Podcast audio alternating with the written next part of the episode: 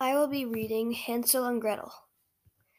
Hansel and Gretel lived with their father and stepmother beside a great forest.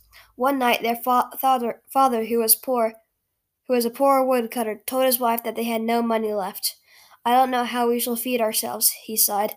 His wife had no love for Hansel and Gretel, and saw uh, this as a chance to get rid of them. We must take the children into the forest tomorrow and leave them there, she told her husband.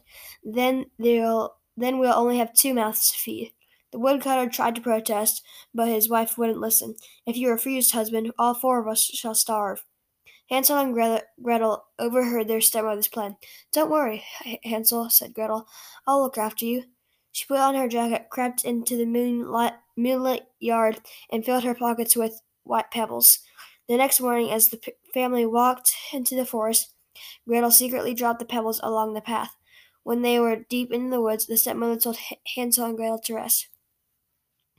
Wait here while your father and I cut some wood, she said.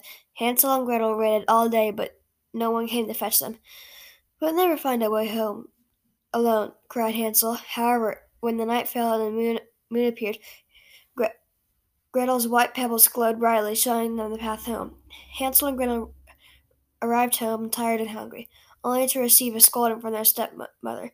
It's your own fault. We called you, but you didn't come, she snapped. The following day she insisted they return they returned to the forest. This time Gretel didn't have a chance to gather any pebbles, so she took a crust of bread from the kitchen and dropped crumbs along the path.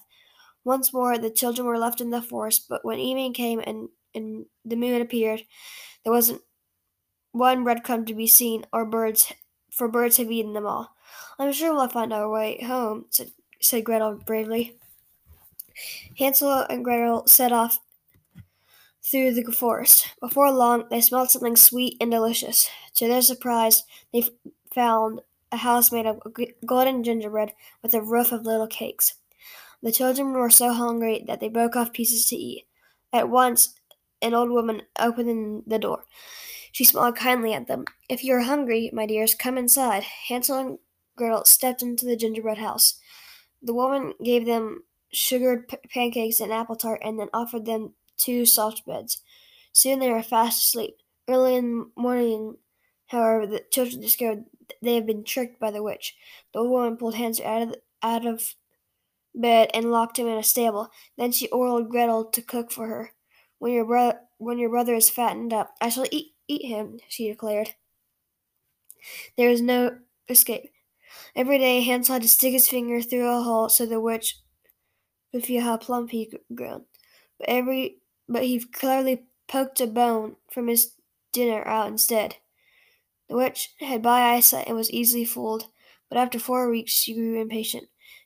Today I shall eat that boy, fat or thin, the witch told Gretel.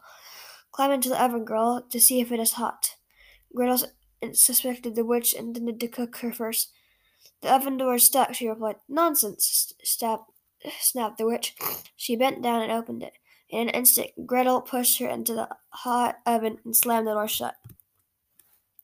Then Gretel released Hansel from the stable. Together they explored the gingerbread house and found jewels to fill their pockets. Meanwhile, the woodcutter had been desperately worried about his children. When his wife suddenly fell ill and died, he came to search for them in the forest. To his joy, he found Hansel and Gretel searching for the path home. Thanks to the witch's jewels, the woodcutter's family never went hungry again.